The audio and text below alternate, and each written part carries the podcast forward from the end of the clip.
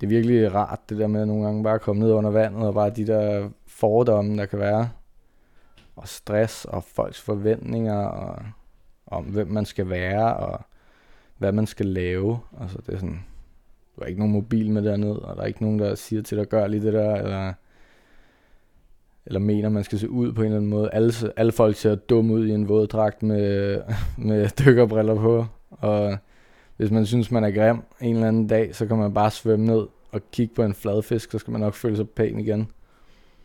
Så det, der er ikke nogen, der dømmer en der.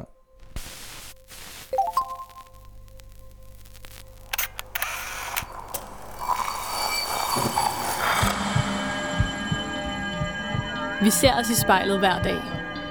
Som regel er det i forbifarten. Vi scanner lige kort, om vi ser ud, som vi skal, inden vi fortsætter vores dag.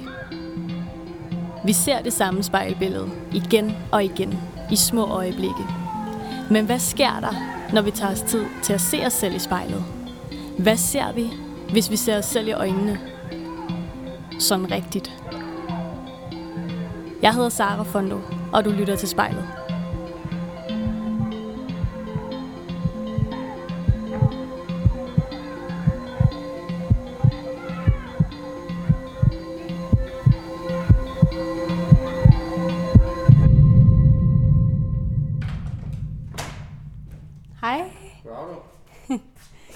Christoffer. Ja, det er mig. Det er en god dag, Hej. Sara. Hej så. Jeg var, sådan, jeg var lidt i tvivl om, hvor det var, men øh, det lykkedes. Ja, men der er mange, der er i tvivl her. Og fedt tøj. Tak. Kan du lige, øh, kan du lige prøve at fortælle mig, hvad det er, du har på? Jamen, jeg har et, øh, et sæt på, jeg har fået min kæreste, som hun godt kunne lide, som er et øh, grønt og hvidt stribet øh, sommersæt med, øh, med krabs på. Jeg har taget ud for at møde Christoffer i dag. Han er undervandsjæger. Det vil sige, at han svømmer rundt under vandet, kun på en indånding. Og så jager han med harpunen eller net, eller med sine bare næver. Så meget på fiskens præmisser, kan man sige. Og den her hobby, den har vist haft en rigtig stor effekt på Christoffer. Han fortalte mig nemlig, at han aldrig rigtig har passet ind i de konstellationer, han har været i. Men det har havet ændret på. Og det glæder jeg mig rigtig meget til at spørge ham mere om foran spejlet. Og du har taget grej frem, som jeg jo overhovedet ikke har noget forstand på. Kan du fortælle mig, hvad er det for noget? Jamen, det er undervandsjagtudstyr, og øh, det er jo en grej sport, så jeg kunne jo fylde hele værelset med udstyr. Men jeg har lige taget sådan det, det der sådan måske skiller sig mest ud fra sådan det, man normalt ser af, af grej. Altså, jeg har taget min harpuner op, min begynderharpun, som var den første, jeg havde, som bare er enkel og troværdig. Øh, den dur bare. Og så en lidt større en til vrag, øh, med linehjul til, hvis øh, der er nogle fisk, der sidder fast og sådan noget, så man ikke bliver nødt til at smide den på bunden, så kan man svømme op med den, ikke? Så man er ligesom sådan en fiskehjul med 30 meter line på. Og så er der sådan den helt store der, som øh, den er lidt ubrugelig til danske forhold, men sådan, når man kommer ud til, til udenlandske forhold der, så er den, øh, så den uundværlig. Øh, så står der min, øh, mit eget lille projekt, som jeg er gået lidt i stå med nu, fordi jeg er nået til håndtaget, og det er sådan lidt, lidt svært. Det er en, øh, en hjemmebygget øh, en hjemmebygget harpun i mahoni med indbygget E3's målebånd i, så man kan måle fiskene. Øh, det er sådan lige har, altså det er sådan de skydende fiskeredskaber, jeg har.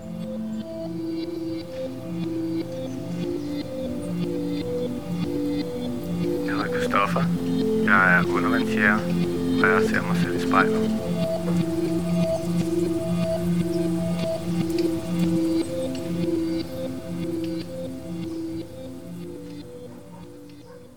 Jamen, øhm, Christoffer, nu har vi, vi har sat os ned foran et abnormt spejl, har jeg næsten lyst til at sige. Det er virkelig stort. Hvor, hvor stort er det her spejl umiddelbart? Øh, jeg tror, det er 3 meter gange 1 meter. Så det, det var det mindste, jeg kunne finde. Så der er, der er rigtig god mulighed for at se på dig selv. Og det er jo det, som, øh, som spejlet går ud på. At du ligesom skal sidde her det næste gode stykke tid, og så skal du øh, se dig selv ind i spejlet. Og det kan jo godt øh, virke lidt mærkeligt. Øhm, men, men pointen er jo, at vi, sådan lidt, vi kigger lidt indad, og vi skal jo lære Christoffer at kende.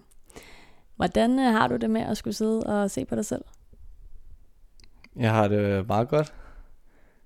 Det er, jeg tænkte ikke, det ville blive noget problem, men øh, nu hvor vi sidder her, så er det, det er lidt spændende. Og selv hvis du får lyst til at kigge væk undervejs, skal vi så ikke prøve at aftale, at du gør alt, hvad du kan for ligesom at holde en kontakt med dig selv inde i spejlet, indtil vi to er færdige? Det er en aftale. Men jeg synes, at du skal starte med at prøve at lukke øjnene. Og så bare lige tage en sådan god, dyb vejrtrækning. Og mens du har lukket øjnene her, så tænker jeg på, om du ikke måske kunne prøve sådan at tage mig med ned under havets overflade. Sådan visualisere dig selv, når du svømmer rundt dernede som, som undervandsjæger. Er der et eller andet sådan, altså billede, der, der kommer frem nu, hvor du sidder med lukkede øjne? Okay, det starter med, at jeg ligger i overfladen.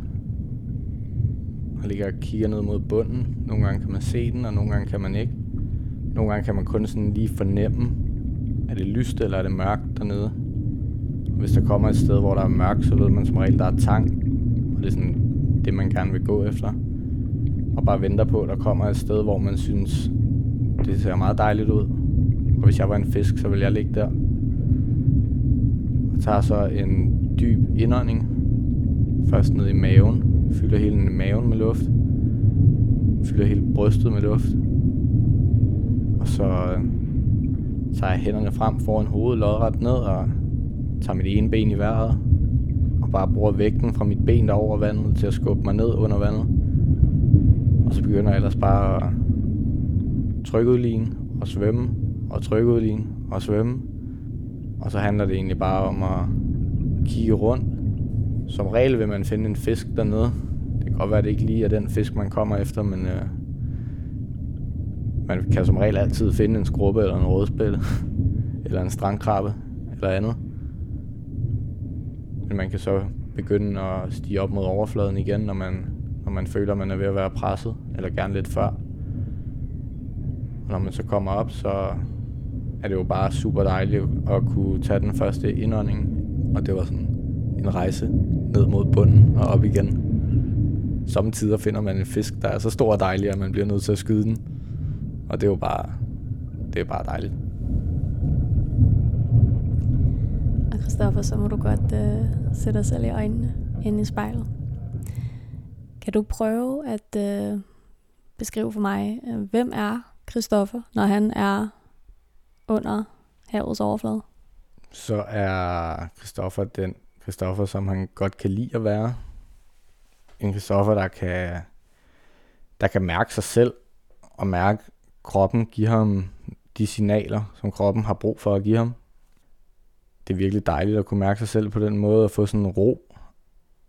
Lige så snart, at man tager øjnene og ørerne under vandet i overfladen, så man kan stå og kigge op mod, op mod en strand, hvor der er fyldt med mennesker og fyldt med børn og larm og stress og biler, der dytter. Og du skal ikke mere end 5 cm under overfladen, så er der slukket for det.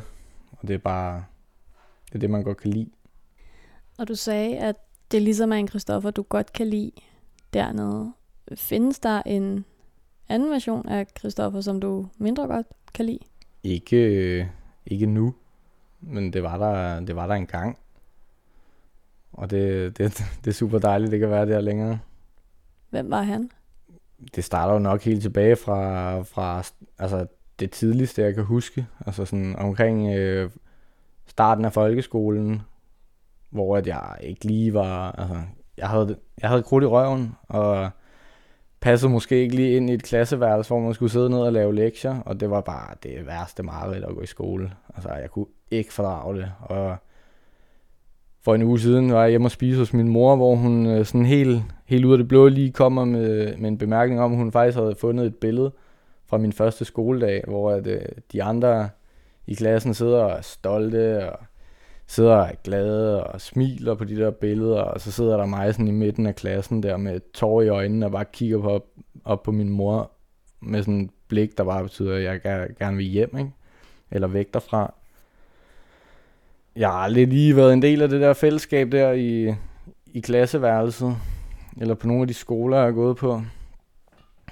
Så det har været, det er virkelig rart, det der med at nogle gange bare komme ned under vandet, og bare de der fordomme, der kan være, og stress, og folks forventninger, og om hvem man skal være, og hvad man skal lave. Altså det er sådan, du har ikke nogen mobil med derned, og der er ikke nogen, der siger til dig, gør lige det der, eller, eller mener, man skal se ud på en eller anden måde. Alle, alle folk ser dumme ud i en våddragt med, med dykkerbriller på, og hvis man synes, man er grim en eller anden dag, så kan man bare svømme ned og kigge på en fladfisk, så skal man nok føle sig pæn igen. Så det, der er ikke nogen, der dømmer en der. Jeg hedder Christoffer, og jeg står foran spejlet.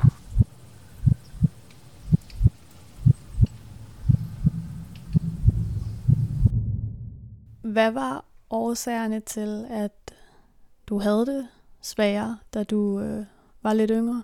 Det er nok det spørgsmål, jeg har stillet mig selv allermest i mit liv, og der er aldrig nogensinde nogen, der har kunne komme med et svar på det. Jeg har været til skolepsykologer og psykologer og jamen, alle mulige steder der på privatskoler og specialskoler og der er ikke nogen, der nogensinde har fundet ud af, hvorfor jeg ligesom øh, lige havde det på den måde der. Jeg tror bare, det er sådan, at der er nogen, der har det.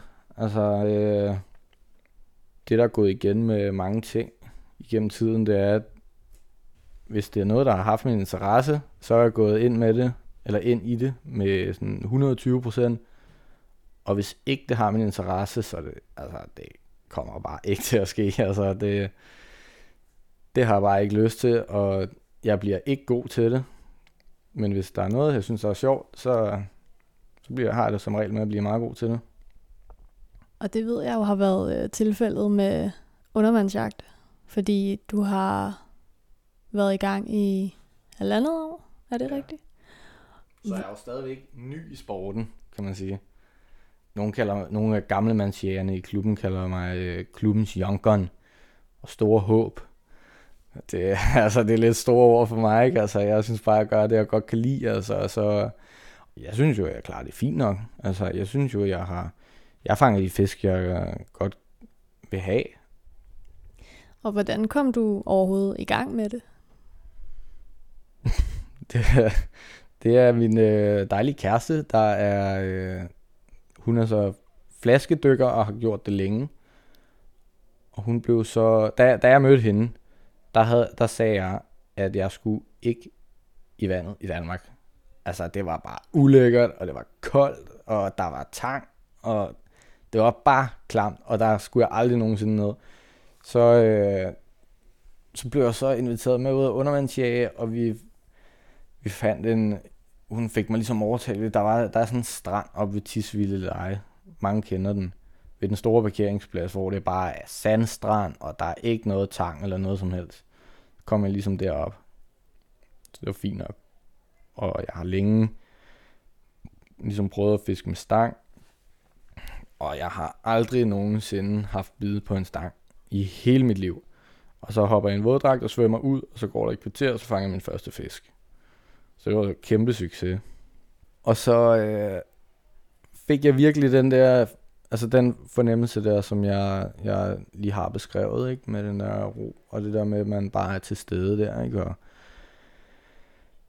jeg kunne ligesom tydeligt mærke det, at at det var ikke nok for mig at ligge i overfladen. Altså det kan sgu godt være, være at der var så god sigt, og jeg bare kunne se, hvad der lå nede på bunden, men jeg vil gerne ned på bunden. Altså jeg vil, jeg vil godt dykke ned og se bunden helt tæt på, og se planterne helt tæt på, og øh, lege med krabberne, og alle de ting, der var dernede der. Ikke? Og sådan meget nysgerrig omkring det. Lige nu sidder jeg på min kærestes værelse, og jeg ser mig selv spejlet.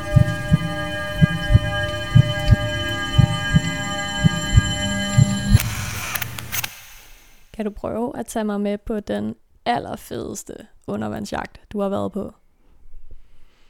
Ja, jeg er faktisk, øh, der er faktisk to rigtig, rigtig fede ture.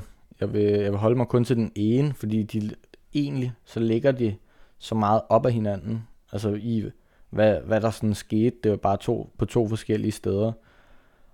Og jeg, jeg kan rigtig godt lide at dykke dybt, og jeg kan godt lide at, hvis man kunne finde et vrag og komme ned på det, og jeg kan godt lide at skyde store fisk. Øh, men de allerbedste ture har været ture. Den ene, var jeg, den ene gang var jeg sammen med nogen, øh, min kæreste og nogen fra hendes stykkerklub.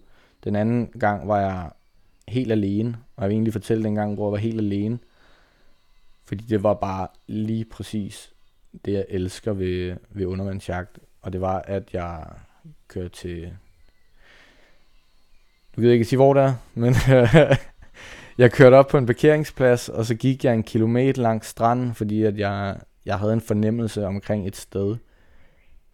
Øh, så jeg gik med, som sagt, en udstyrsport. Jeg gik med alt mit udstyr og sled og slæbte mig selv ned ad den der strand i sandet. Øh, en kilometer. Og da jeg så øh, gik i vandet og stak hovedet under, det første jeg ser, det er to pikvar og to skrubber, der ligger lige ved siden af hinanden. Altså nærmest oven på hinanden. Og det er sådan, pikvar det er jo en rigtig lækker spisefisk. Den er svær at finde, men når først man har fundet den, så, så altså så har man, så, så er det ens egen der, ikke? Så, så har man ligesom taget den. Den er rigtig, rigtig sløv, og den stoler så meget på, ens, på dens kamuflage, at, øh, at den ligesom ikke gør noget. Så den tager, du tager den bare med hænderne der, ikke? Og det var en, det var et dyk, hvor at jeg, jeg tror, jeg var ude to eller tre timer, og jeg havde, jeg havde mit kamera med, og jeg havde harpunen havde lagt på bøjen, fordi jeg vidste godt, hvad jeg kom for, og det var bare fladfisk, og dem, dem kan man bare tage med hænderne, ikke? Så jeg lå bare svømmet rundt, ikke noget i, ikke noget i hænderne. Jeg havde bare mine, mine, mine hænder frie, fordi jeg ikke havde harpunen med og kameraet havde i panden, og så, jeg har aldrig nogensinde set så mange fisk på ét sted. Og det var ligesom om, at de bare var kommet fra nær og fjern, og så bare samlet sig på det der lille bitte rev, der var. Og jeg, der er en halv meter imellem dem, og det er pikvar og rødspætter og skrubber og isinger og alt muligt lækker, og det var sådan lige inden de gyder. Øh, det er øh, først på vinteren, sidst på efteråret, så de var sådan store og i gode form, og virkelig bare store og fede der, ikke? Og jeg tænkte ligesom, der var så mange fisk her, at jeg skulle ikke, altså jeg kunne jo, altså jeg vil ikke tømme det fuldstændig, for jeg gider heller ikke at stå og bruge så lang tid på at filetere dem og rense dem. Så der gik egentlig mere, mere sport for mig i bare at filme dem, og ligesom bare kunne dokumentere det der med, at kunne dokumentere det der med, et sundt og, og rask liv, der var på et rev. Fordi mange gange man kommer ud til steder, hvor man tænker, der var godt nok ikke nogen fisk i dag, eller der var virkelig bare dødt. Altså sådan intet tegn på liv, og man hører nogle gange nogle af de ældre fiskere forklare om, for 20 år siden, der væltede de sig i torsk og, og alle mulige fisk, de bare kunne fylde båden med. Og sådan er det bare ikke mere i dag. Og så kom ud til det der rev der, og bare se, de bare lå oven på hinanden, og de bare var glade og lå og svømmede rundt, og der var bare, der var virkelig bare liv og glade dage, det der rev der. Så jeg, så jeg tror, jeg havde, jeg tror, jeg havde 50 fisk i hænderne på de der to timer der, og der var bare store og gode og flotte, og lige præcis sådan nogle, man gerne vil have med hjem, ikke? Jeg hedder Christoffer, og undervandsjagt giver mig ro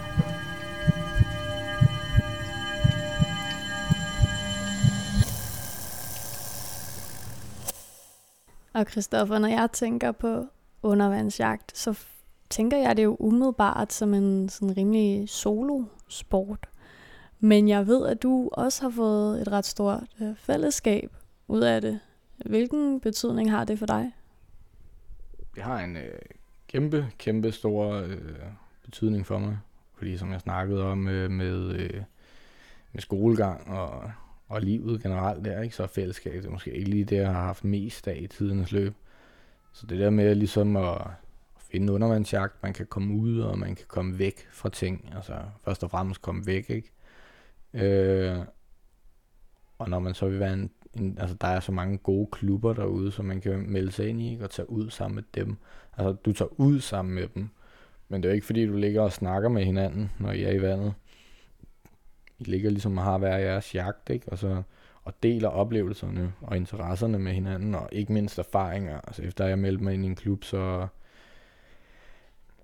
oplevelserne har bare sådan stukket af. Altså, det er bare, nu har det godt nok lige været vinter, ikke? men sådan sommerperioden, det var oplevelser hele tiden. Altså, var på Øresund i går, lige været på Bornholm sidste weekend. Der nåede jeg så at være hjemme tre dage, så, øh, så tog jeg på, til Bornholm igen. Øh, næste weekend skal jeg til Limfjorden og fange hummer og østers med, med nogen fra klubben. Og det er sådan, sådan er det bare. Det er virkelig, virkelig et smukt fællesskab, som man kan have. Føler du, at du har fundet din hylde? I hvert fald for nu. Altså, jeg, har jeg føler, at jeg har skiftet hylde mange gange i løbet af livet. Øh, nogle var... Det er virkelig rart, det der med at nogle gange bare komme ned under vandet, og bare de der fordomme, der kan være. Og stress, og folks forventninger, og om hvem man skal være, og hvad man skal lave. Altså, det er sådan du har ikke nogen mobil med derned, og der er ikke nogen, der siger til dig, gør lige det der, eller... Hvis man synes, man er grim en eller anden dag, så kan man bare svømme ned og kigge på en fladfisk, så skal man nok føle sig pæn igen. Så det, der er ikke nogen, der dømmer en der. Hvor jeg ikke siger noget, det kan også godt være, hun er 9. Øh, det tror jeg faktisk, hun er. Øh, hende vil jeg også sindssygt gerne have med ud, ikke? Og det handler jo ikke om at dykke dybt og ned og fange kæmpe fisk. Undervandsjagt, det er jo lige så meget jagten på oplevelse under vandet. Altså, så hvis jeg kan få min, min lille søster med ud med en snorkel og et par svømmefinder, øh, det kan også være uden svømmefinder, men så kan hun nok ikke følge med mig. Øh, det er jo bare, altså det er bare så gode oplevelser, man får der. Altså virkelig bare en rolig oplevelse. Og det, jeg under mange og ligesom gå hen og finde det sted, en, en strand, som du ikke, som du aldrig ville tage til for at bade. Altså fordi det er jo, det er jo badestrandene, der er de kedelige, det er jo bare sand. Det er jo super lækre at bade på. Men find det sted, som du mindst vil tage hen og bade. Og så tage en snorkel på og et par svømmebriller, og så se, hvad der er derunder. Fordi det, det er der, de bedste oplevelser, de ligger. Altså, det er der, hvor du ikke vil være, det er der, hvor fiskene gerne vil være. Og det er ligesom der, de ligger og venter på dig. Og nu handler spejlet jo meget om måden, vi ser os selv på. Når du sidder her nu og kigger på dig selv, kan du se om altså undervandsjagt på nogen måde har været med til at ændre måden, du ligesom ser dig selv, dit selvbillede? Selvbillede. Det har ændret mig på den måde, at jeg har fået øjnene op for, at vandet i Danmark er helt fantastisk. Altså, jeg tror stadig ikke, at jeg gider hoppe i for at sidde og, sidde og bade. Altså, jeg tror aldrig nogensinde, jeg vil tage til stranden uden at tage et par dykkerbriller med. Altså, men sådan med... Jeg tror, jeg, den største forskel på mig sådan angående holdninger, det er jo noget, der kommer med, at man får en interesse for noget, og så undersøger man ligesom, eller får lidt information omkring emnet der, ikke? Altså, som for eksempel det der med fiskeindustrien. Altså, jeg, jeg tror sgu egentlig altid godt, jeg kunne lide fisk. Men det er sådan, i dag vil jeg bare ikke, i dag vil jeg bare ikke spise fisk, jeg ikke selv har fanget. Øh, det er så lidt løgn, fordi jeg vil jo gerne stadigvæk have en kajsild eller et eller andet, eller nu har jeg lige været på Bornholm hos min mormor og morfar. Der vil jeg stadig gerne have røget sild, når jeg kommer til Bornholm til dem, ikke? Altså, så er det ikke fordi, at jeg er nazi med tingene, men sådan, det er virkelig, altså det der øh, bæredygtighed, uden at være sådan aktivistisk omkring det, altså sådan, bare det der med, altså, at kunne spise noget, du selv og sådan på en måde se i øjnene. Det kan selvfølgelig godt være lyde for nogen lidt fjernt, med, eller lidt kynisk, men det er sådan, nogle gange, når vi har fanget en pikvar, det er sådan særligt pikvar, synes jeg, øh, har bare sindssygt mange naver, og de holder længe. Så sådan at stå der og have lige anrettet den så pænt, øh, altså inden den kommer i ovnen, ikke? Og så ryster den bare alting, alt det der anretning er så, fordi at den øh, stadigvæk har naver i sig, ikke? Altså det sådan, så bliver det bare ikke mere friskt. Og det er bare helt anderledes at spise end ting, man køber. Så det er sådan, det, det er sådan umiddelbart det eneste sådan med værdier eller med holdninger eller et eller andet, som, som der ligesom har ændret sig. Det er det der med selv at gro ting, eller selv at finde ting. Altså sådan, det, altså, jeg havde det, jeg ville aldrig have fået det sådan her, hvis ikke det var for min kæreste. Det er hende, der tager mig med i skoven og finder svampe, eller hendes forældre, der har den der køkkenhave der, ikke? Det havde min oldefar og min morfar så godt nok også. Men sådan, det der med, hvis man både kan fange sin egen fisk og gro sine egne grøntsager og tage i skoven og finde svampe og altså alle de der ting der, ikke? Det er bare, der ligger bare så mange, øh, så mange sådan, sådan madkamre rundt omkring i landet, som folk bare enten synes er klamme, eller altså sådan, mit næste projekt, det er jo så at lære sådan at, at høste tang. Altså sådan, fordi der er jo så meget tang, man bare svømmer henover, ikke? Men jeg ved ikke rigtig, hvordan det skal se ud, før det er godt. Der er jo sådan også sæson for det, ikke? Øhm, og hvad for noget kan man spise, og vel, hvad for noget er godt til hvad. Der er noget, der er godt at koge, og noget, der er godt at stege. Og, og sådan, det er sådan mit næste projekt, føler jeg. Det er sådan, nu begynder det at være forår igen og sådan noget, og, og så vidt jeg er informeret, er det omkring nu, sådan, det begynder at springe lidt ud, eller at blive, blive godt spiseligt der, ikke? Så det er sådan, det er sådan mit næste projekt, som jeg godt kunne tænke mig at give mig i kast med, det er at blive klog på, på tang, for ligesom at få, få mere mad fra havet. Og det er ikke fordi, at jeg skal spise tang som salat, det er mere bare som en, som en lille hyggelig ting, også at lægge på tallerkenen, når man alligevel er ude, og så kan man lige tage, tage en håndfuld af det med hjem. Altså enten at tørre det, eller koge det, eller hvad man nu vil, ikke?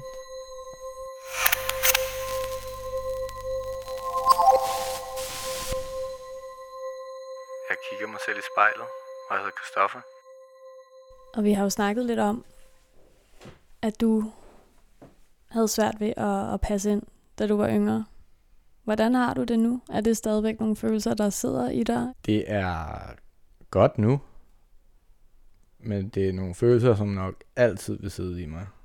Altså, jeg tror aldrig sådan, øh, jeg tror sgu, altså det er også bare en identitet, man får sig, som man, som man også skal ud af, som jeg sådan er kommet ud af, men man vil altid, øh, eller når folk spørger ind til, hvordan var din barndom, eller øh, hvor gik du, altså lige så snart de spørger, hvor gik du i skole hen, da du var barn, eller hvis man får børn på et tidspunkt, der spørger man hende, øh, jeg gik øh, på den her, og den her, og den her, og den her, og den her, og så hvor, hvorfor, øh, hvorfor gjorde du det, ikke? Øh, når folk lige spørger ind til, ind til både min teenageår, altså efter skolen, og øh, i skoletiden, og så er det bare, det er sådan folk, de skal bare lige være parat på, ligesom at, at høre, hvad det er, ikke? Altså inden de spørger ind til, fordi når man kommer til nogen og spørger, hvordan går det, så er der altid en eller anden forventning om, at altså man siger altid, det går godt.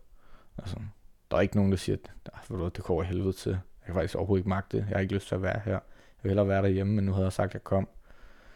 Øh, det er der ikke nogen, der siger vel, fordi man ved bare, at dem, der spurgte, de, de er ikke engang klar til at tage snakken der. Eller, altså, så siger man, at man har det helvede til, ikke? Så står de sådan, nå, øh, det var sgu ikke så godt, øh, hvad, hvad skal vi lave?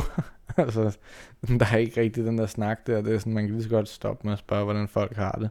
Eller, nej, jeg synes, man skal spørge om, hvordan folk har det, ikke? Men man skal ikke... Øh, altså, man skal fandme også bare være klar til at tage snakken, hvis øh, folk de har det dårligt. Altså, hvis folk de vil snakke om det, ikke? Og sådan er det lidt, synes jeg, når folk de sådan spørger. Altså, det var også, jeg var lidt, lidt bange for det der med, at du kom og vil spørge, hvem er, hvem er Christoffer der, ikke? Fordi det skulle kun, øh, skulle kun de sidste to og et halvt år, eller tre år der, der sådan har været, været gode, ikke? Ellers så har det jo bare været noget, som man bare prøver at komme videre fra, og så og det føler jeg, at jeg er nu. Altså, og det, det har jeg sgu ikke kunne gøre uden min, øh, min kæreste og min familie, og alle dem, man, alle dem, man var ved at miste, ikke? det er dem, der holder en oppe nu, og en, dem, der er med til at få en videre. Og nu har jeg jo siddet og spurgt dig en masse om, hvem du er. Hvordan har det været at sidde og, og fortælle alle de her ting? Det har været super dejligt at få lov til at forklare omkring undervandsjagt, fordi at det, det er jo noget, jeg er rigtig passioneret omkring. Og jeg kan godt lide at fortælle, når folk de spørger ind til det. Men det er sådan lidt... Igen, når folk de spørger, så skal de godt nok også bare være klar på at få bla bla bla bla bla bla bla, bla, bla så kører den bare. Altså, så må folk bare stoppe en. Øh, fordi der er så mange fantastiske ting ved det. Men øh, når folk der, de begynder at spørge ind til omkring omkring, hvem er jeg, og sådan, altså, skal jeg fortælle, hvordan jeg er nu, eller skal jeg fortælle, hvordan jeg var engang? Altså, der er, der er så stor forskel på det, og det er ligesom sådan for de der to og et halvt år siden, man skulle lige skulle lære at opbygge sig selv til, hvem man gerne ville være, ikke? eller finde ud af, hvem man var. Og, så, og det er jeg sådan ved nu. Altså, så det er sådan, jeg kan ikke, jeg kan, jeg, jeg kan ikke sådan kende mig selv. Sådan, det, det er så stor forskel. Så det er sådan, det har været meget blandet. Altså, det har været super dejligt, at øh, endelig kunne få lov til at øh, sidde uden der er nogen, der afbryder og siger, stop lige mand, nu kan vi godt snakke om noget andet. Og, øh, men samtidig har det også været øh, forfærdeligt at snakke omkring øh, fortiden der, men øh, det er ikke noget, man ikke har prøvet før. Der er der jo mange, der har spurgt ind til, og jeg vil sige, nu har jeg ikke lige siddet og kigget i et spejl, mens jeg fortæller tingene ud. Men det, men det var lidt svært at sidde og kigge på sig selv. Jeg kan bedre lide at kigge på andre, mens jeg mens jeg fortæller det, end at sidde og kigge på mig selv. Hvorfor tror du, det er sværere at kigge på dig selv, mens du fortæller det? Jeg føler nogle gange, at jeg er sådan lidt, lidt flov over for, ja, også over, med, også, også over for mig selv, men også over for andre. Altså, der, jeg, jeg skulle flov over, hvem, hvem jeg var, men til gengæld så er jeg også bare stolt over, hvem jeg er nu. Så det, er jo, det er jo altid nederen at sidde og forklare om om sådan nogle her ting, mens man gør det, men bagefter, så er det jo ligesom en, en sten fra hjernet, ikke? Som sagt, jeg var lidt, øh, jeg var lidt bange for, at du kom. Og sådan, hvor meget skulle jeg lige fortælle? Og da du så ligesom sagde til mig, du bare, bare fyre op der, så sådan fint, så har I selv bedt om det. Altså, jeg har fortalt det til folk før, så det er ikke fordi, det generer mig, men sådan, det, er, det er aldrig rigtig helt rart at snakke om. Og nu, Christoffer, så har vi sgu ikke mere tid. Så er der en aller sidste ting, du kunne have lyst til at måske sige til dig selv i spejlet? Det hele bliver bedre dag for dag.